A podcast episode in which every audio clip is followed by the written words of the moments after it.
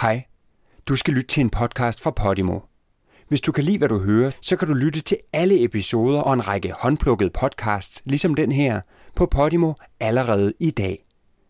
Download appen eller klik på linket i episodebeskrivelsen. Hvorfor er det, at vi ikke kan tro på, når andre faktisk ser det gode i os? Altså når andre faktisk synes, du klarer det godt, det var virkelig flot klaret, og det var sgu dig, der fik flest point. Hvorfor kan vi ikke bare klappe os selv på skulderen? Vi lever livet i en perfekthedskultur. Vi er bange for at falde i et med tapetet, og vi er på evig jagt efter det perfekte, både i os selv og hos andre, og vi føler os ofte utilstrækkelige. Men er perfektion ikke en illusion? En facade, vi alle sammen går rundt og forsøger at opretholde? For hvad er det perfekte liv? Og hvorfor har vi så travlt med at skulle være noget særligt? Hvad gør den her stræben efter det perfekte ved os? Og hvordan kan vi lære at være bedre til at acceptere det uperfekte i tilværelsen? For det er selve modet til at være uperfekt, der giver skønheden i livet. Velkommen til podcasten Den Uperfekte Skole. I denne her podcastserie vil jeg, Sara Marie og Frank Mærkedal, i samtale med lektor og master i positiv psykologi, Sanne Østergaard Nissen, forsøge at komme nærmere ind på, hvordan vi finder modet til at hylde det uperfekte og ufuldkomne i tilværelsen. Med udgangspunkt i Sannes bog, Skønheden i det uperfekte, ønsker vi med denne podcast at gøre op med perfekthedskulturen og give dig muligheden for mere trivsel i tilværelsen.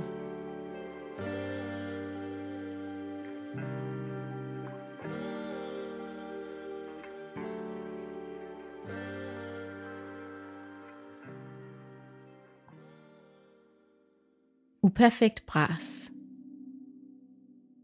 Det er et under, at jeg ikke har givet op. Så uendelig langt til den der top. Tålmodig og arbejdsom har jeg været. Al min godhed med glæde væk foræret. Slet ikke til besvær, stadig ikke meget værd.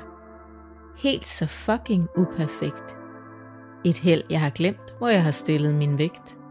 Den ville nemlig nok have vejet mig for tung. Heller ej mere særlig ganske ung. Dog for ung til at gå helt i hundene. Nu sidder I nok med huller i mundene. Men sådan er det nu til dags. Man deler sjældent sit inderste bras. Hvad du ikke kan se lige nu er, at mit øje har det vildeste tik. Men jeg håber du vil grine med mig over, at perfekte er vi ikke.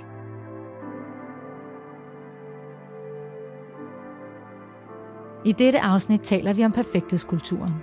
Hvad er det perfekte, og hvad er det uperfekte? Og hvor går grænsen mellem at være dedikeret og perfektionistisk? Hvorfor har vi tendens til at stræbe efter det perfekte, og hvad gør denne stræben ved os? Sanne, hvad ligger der i det uperfekte tema?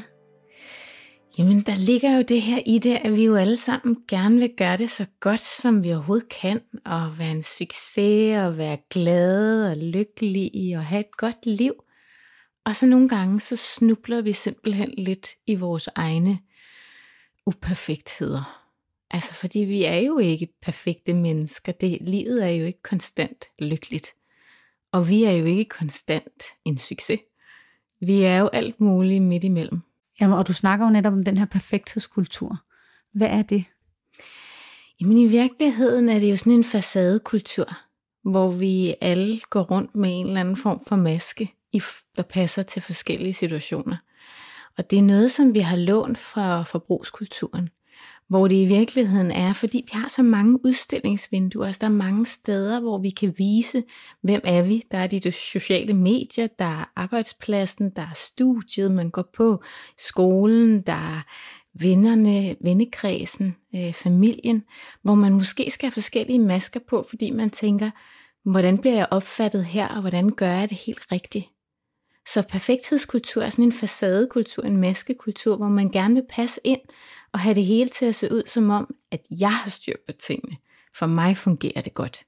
Så det der med, at vi kan udstille os selv på alle mulige måder, det gør også, at vi lige pludselig oplever, at vi der kan være et øget pres på og forventninger til, hvem er så den rigtige mig, og hvem bør jeg være, og alle de andre har sådan et dejligt liv. Hvorfor har jeg så sådan et her liv? Hvorfor går jeg og føler mig måske ikke sådan helt glad? Ja, og det er vel i realiteten den perfektionisme, som man stræber efter. Hvad er kendetegnen ved den? Jamen, perfekthedskulturen går så ind og skaber de her psykologiske mekanismer, som bliver kendetegnende ved perfektionisme, hvor vi egentlig får svært ved at være i verden i virkeligheden, fordi vi begynder at sætte enormt høje krav og forventninger til os selv, både om at skulle præstere på forskellige områder af vores liv. Det kan være, at man synes, man skal se godt ud, man skal have det perfekte hjem, man skal have den perfekte uddannelse, man skal have det helt rigtige job, man skal gå rigtig klædt, man skal... Altså alle de her ting, hvor man hele tiden kan sætte forventningerne højere og højere til sig selv, og aldrig rigtig føler sig tilfreds. Så det bliver sådan en ubarmhjertig stræben, hvor man i virkeligheden bliver mere ulykkelig end lykkelig. Ja, hvad gør det ved os, de her forventninger om at være perfekt? Jamen altså forventning om at være perfekt. En ting er, at man taler jo om perfekthedskultur, og så taler man også om præstationskultur. Og i virkeligheden er det jo godt nok det her med, at vi gerne vil præstere, at vi gerne vil gøre det godt. Men det er perfekthedskulturen, der er et problem. Det er de der forventninger, hvor man kan føle, jamen det er aldrig helt godt nok. Fordi hvor sætter man egentlig barren? Nogle gange sætter man barren for højt, og så opgiver man helt på forhånd og går i gang med de her ting, som man egentlig synes kunne være spændende.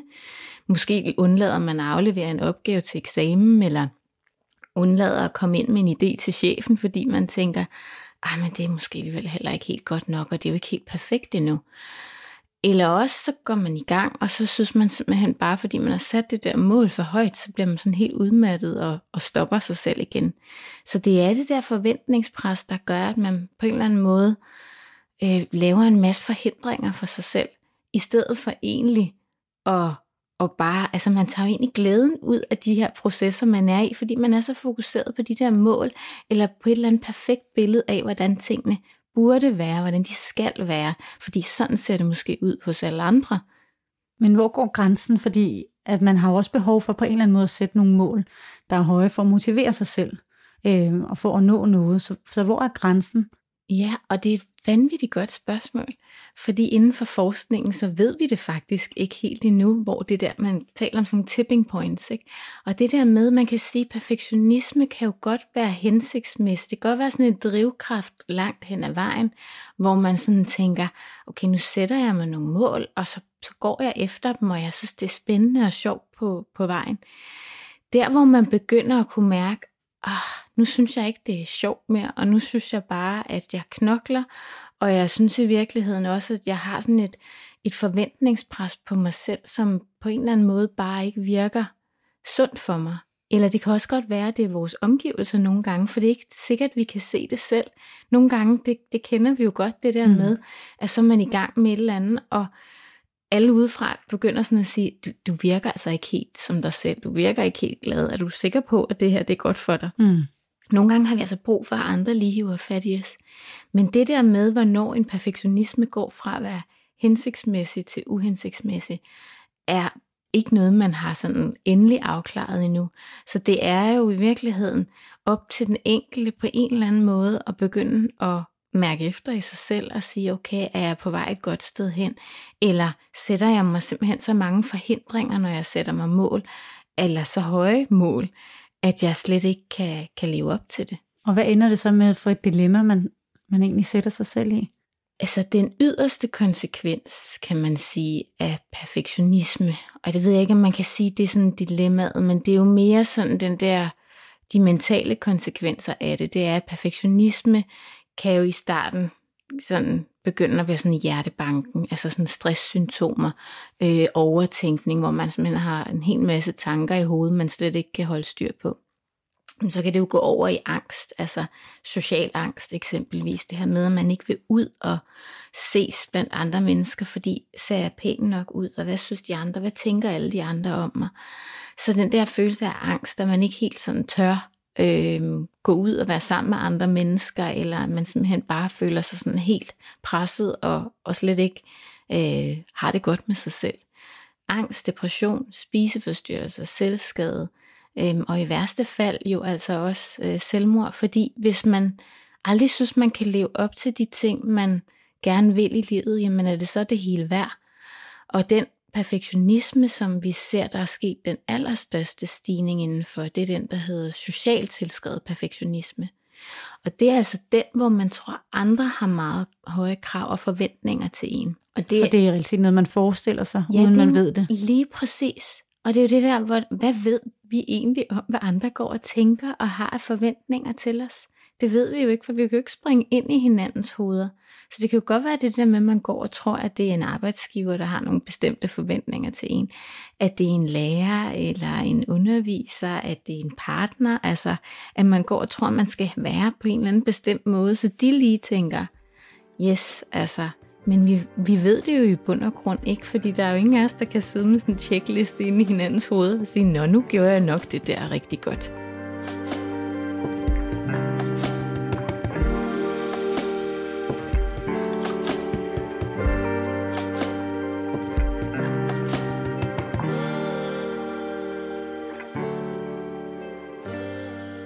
Men Sanne, hvornår føler man sig som en succes eller perfekt?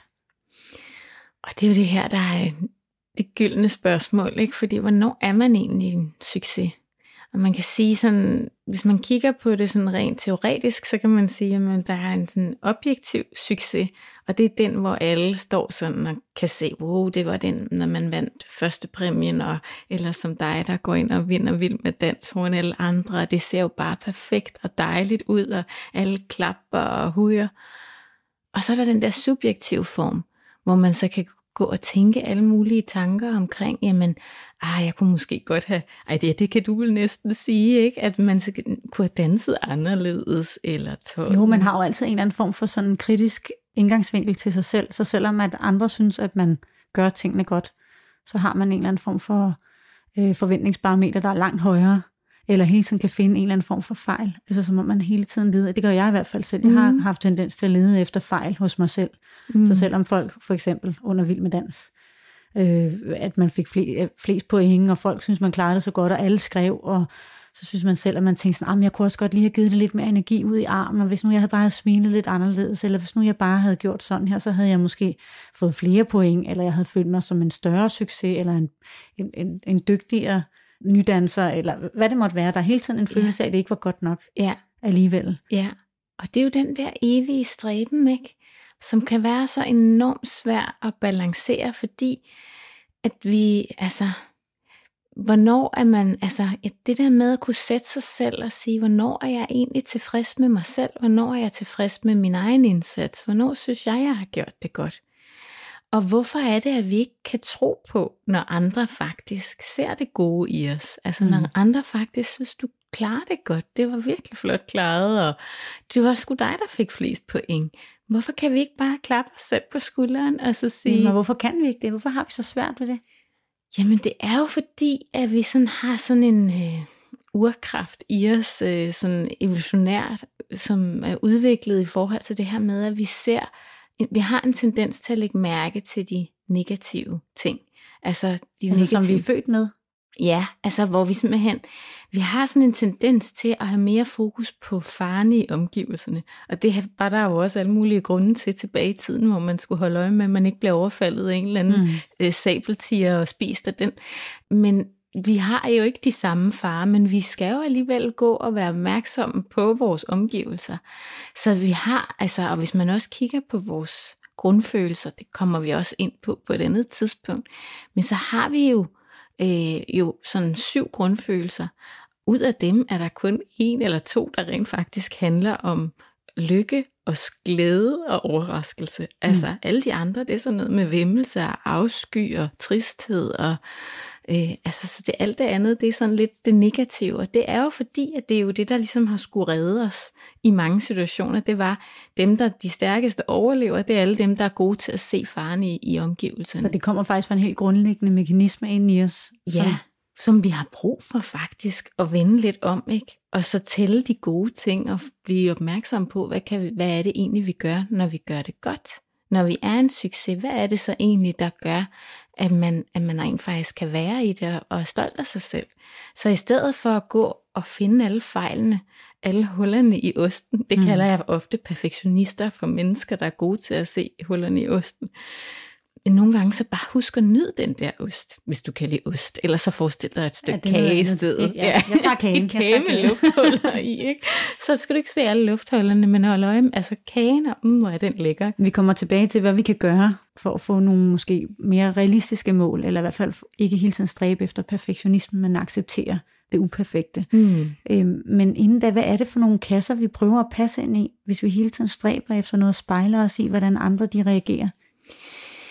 Jamen, det er jo i virkeligheden sådan nogle kasser, der er blevet opstillet, altså sådan kulturelt eller samfundsmæssigt, ikke? At man skal helst passe ind i den der kasse, der hedder, at man har et godt job, en god uddannelse, en god partner, nogle søde børn, et pænt hus, eller en lækker lejlighed, et dejligt sted, gode ferierejser. Det er jo alle de der normer og idealer, vi har fået.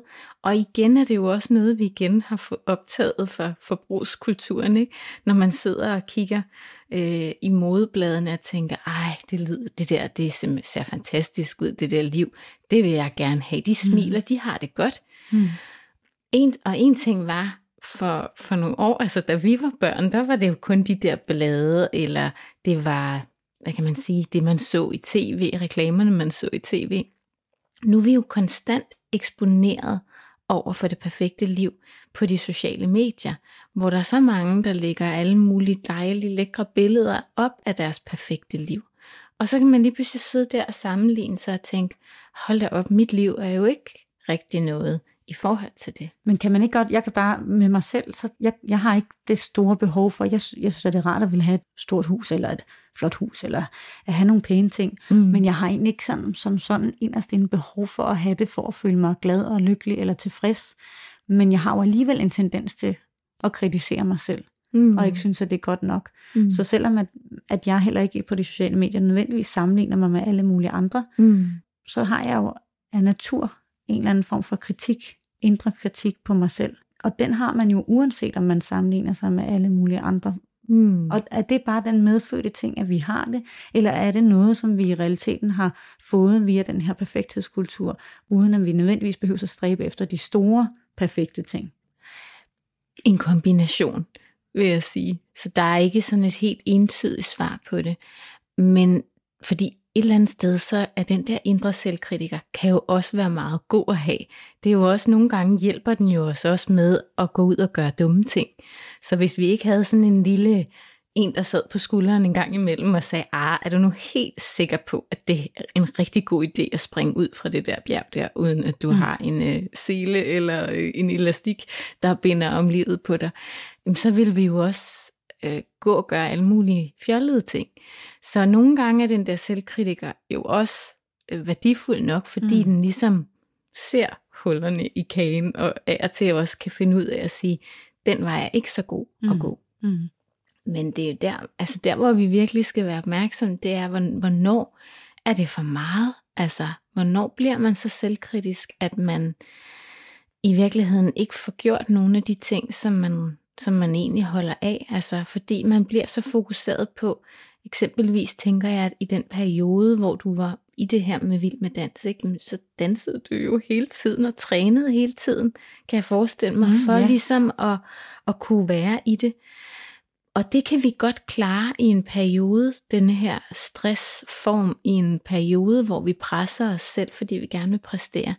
Men forestil dig, at du skulle det i et år, altså, hvor du konstant skulle være så meget på, og konstant skulle sådan hele tiden træne, jamen, så bliver man jo udmattet til sidst, og det er jo der, hvor det kan gå hen og blive til stressreaktion. Nej, jeg vil sige, jeg skulle i hvert fald ikke gøre det meget mere end de 4 måneder der, så det var ganske fint. Ja, men det kan jeg godt forestille mig, altså fordi det er et pres for os, og man ser jo i forhold til stress og pres, jamen, det kan vi klare i en afgrænset periode, men altså, begynder det at blive sådan uger og måneder, så begynder vores kroppe lige så stille at reagere på det.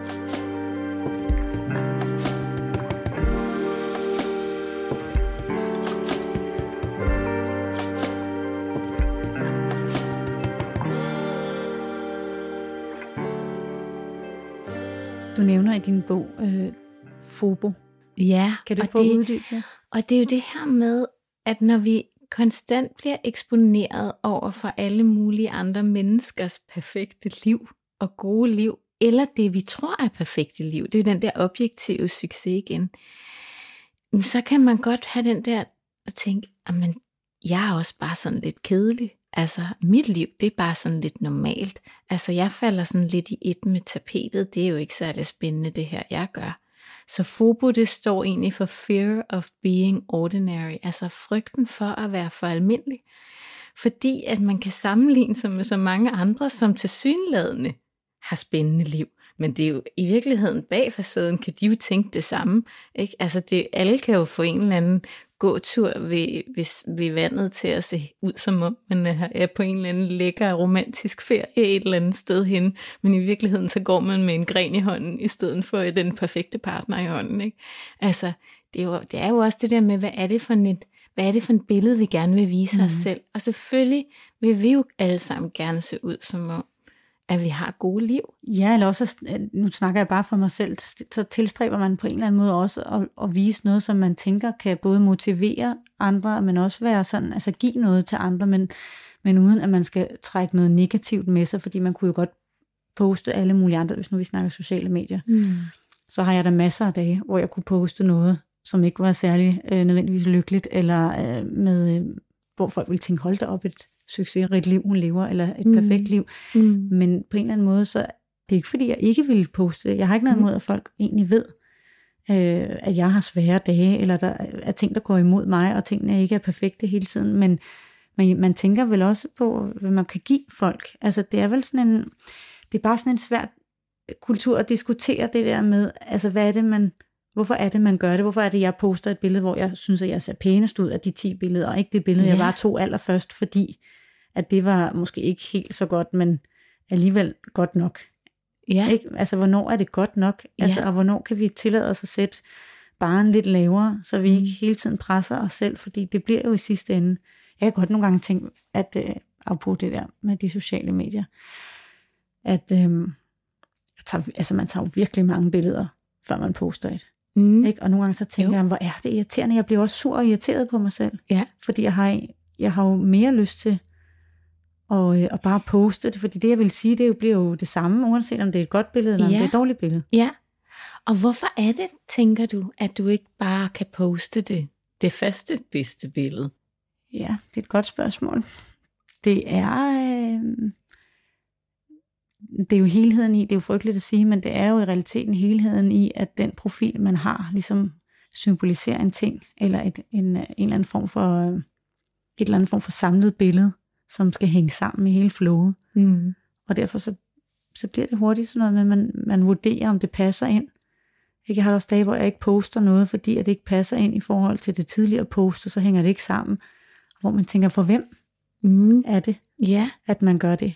Ja, fordi hvem er det, du tænker, der sidder derude? Altså, tror du, folk ville lade være med at følge, hvis de så et eller andet billede, der ikke passede ind i det tema, du havde sat dig for? Ja, jeg ved bare ikke, hvorfor vi har så svært ved det. Altså, Jamen, du er jo ikke alene.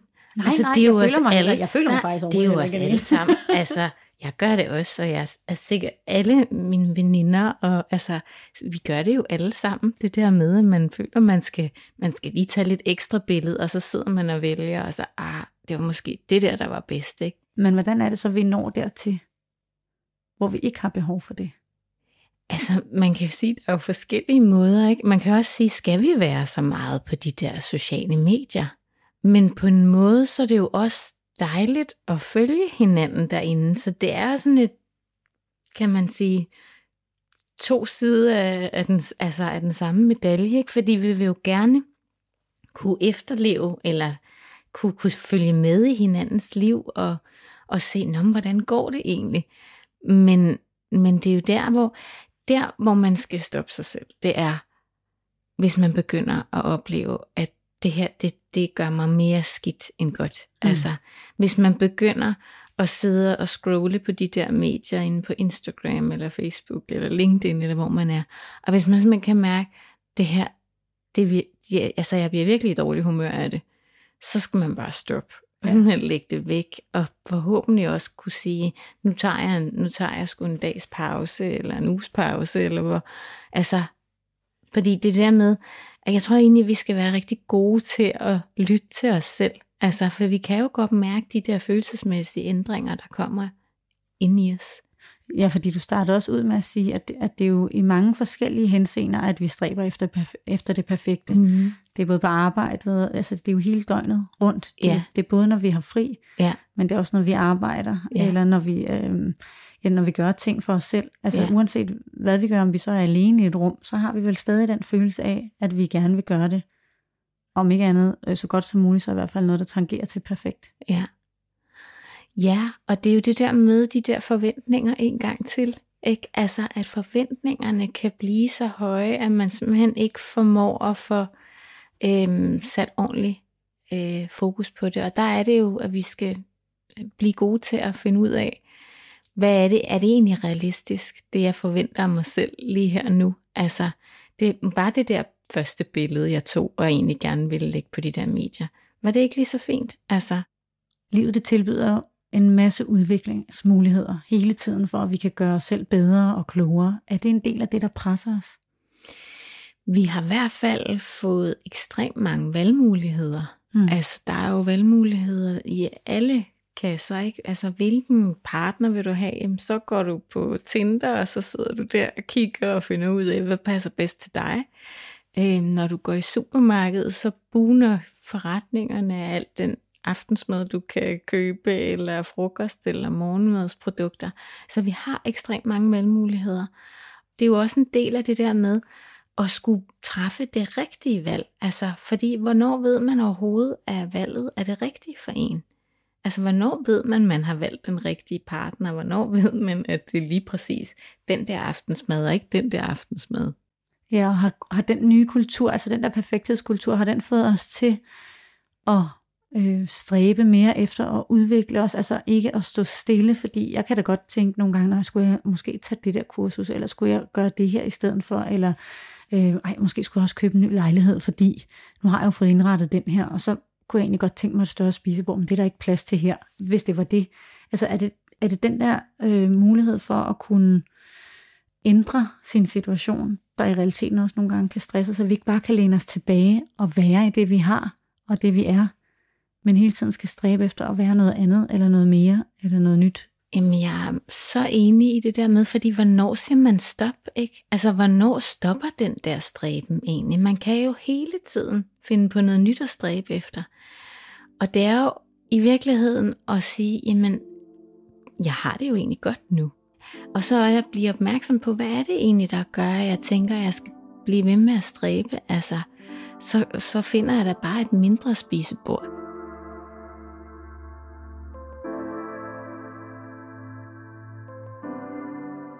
Tossen bag døren.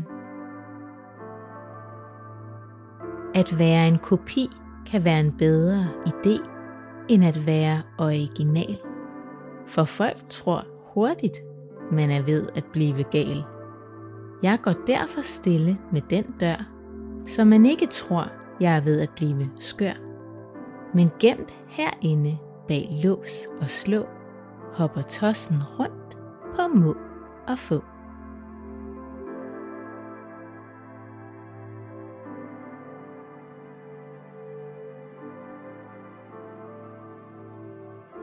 Sanne, hvordan får vi så noget mere uperfekt ind i vores hverdag? Altså, hvor vi ikke stræber efter hele tiden at være perfekt. Fordi før så nævner du det der med at sætte forventningerne lavere. Men for mig, der kan jeg jo godt få sådan en lille klump indeni, der tænker sådan, hvis jeg sætter forventningerne lavere, hvad er det så, jeg ender med at udrette? Eller hvordan bliver jeg så bedre til det, som jeg egentlig synes, jeg godt kunne være bedre til? Ikke nødvendigvis, fordi det er negativt for mig. Men selvfølgelig at nå et sted hen, hvor man ikke render rundt og bliver stresset over at skulle være perfekt.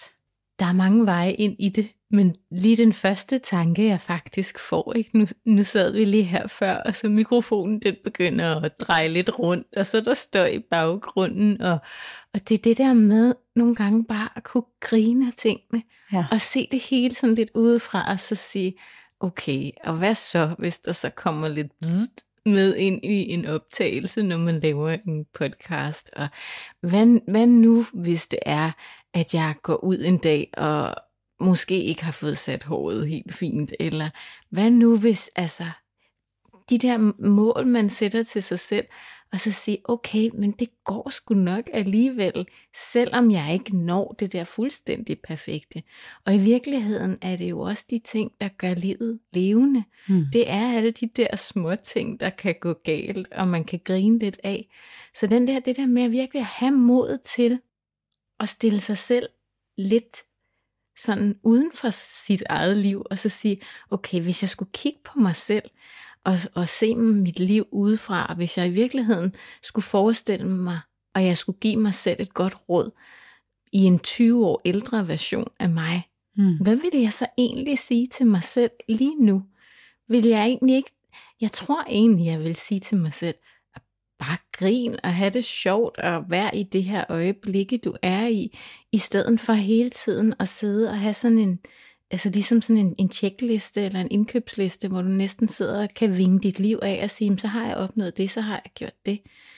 Fordi i sidste ende er det jo ikke det, der betyder noget.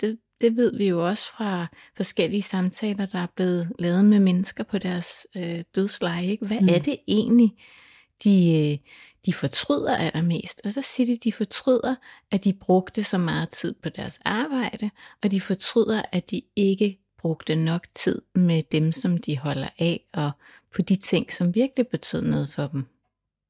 Her den anden dag, der skulle jeg i Knuthenborg med mine børn, og tænkte, at jeg egentlig gerne ville have noget at lave hjemme, lave kage, og jeg ville godt have noget at tage nogle ting med, som de ligesom kunne have som sådan nogle små snackposer og alt muligt andet, og jeg kunne godt mærke, at tiden den rendte fra mig, jeg var på arbejde non-stop, indtil vi skulle afsted.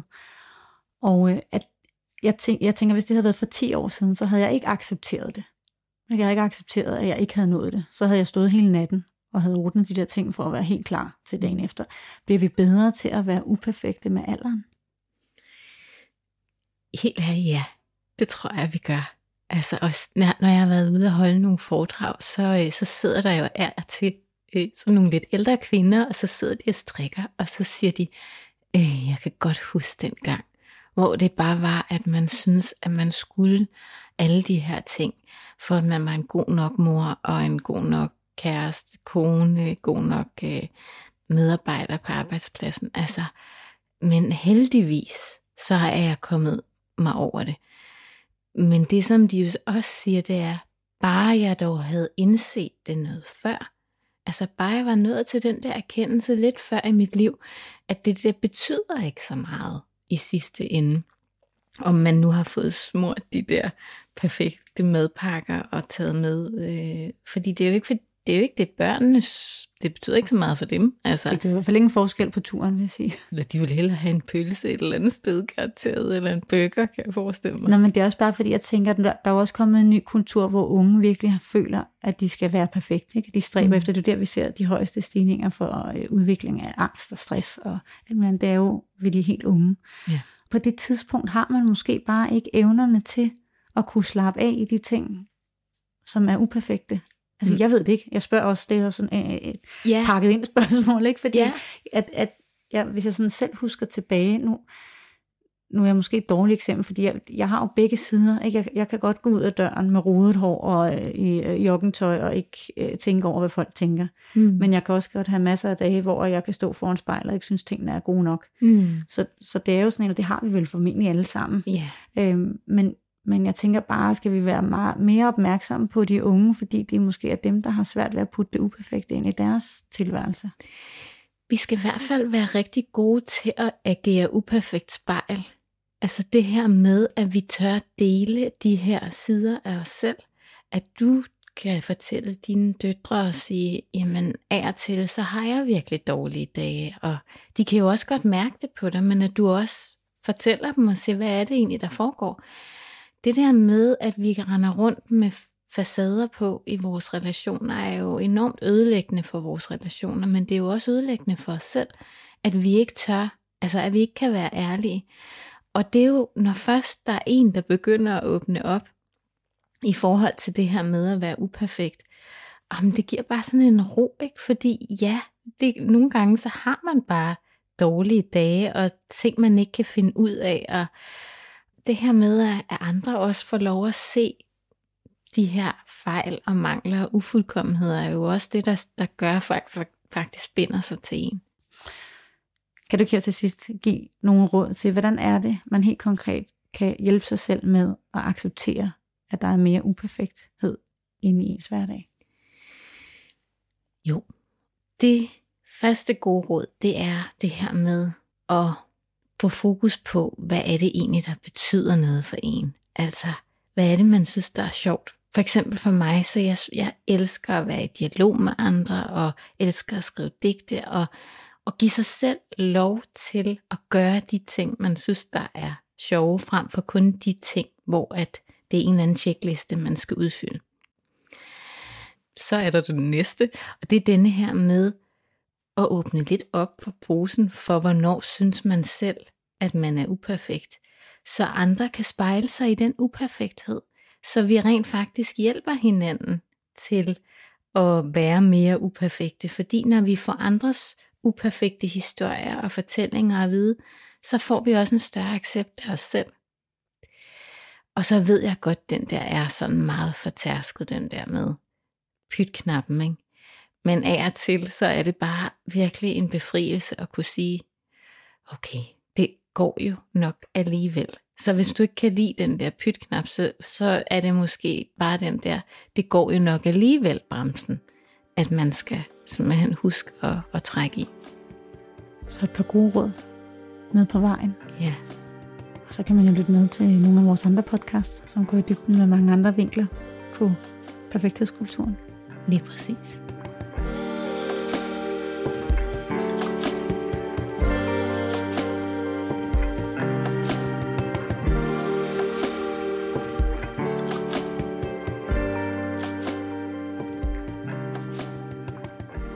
Hej, du har lyttet til en podcast fra Podimo.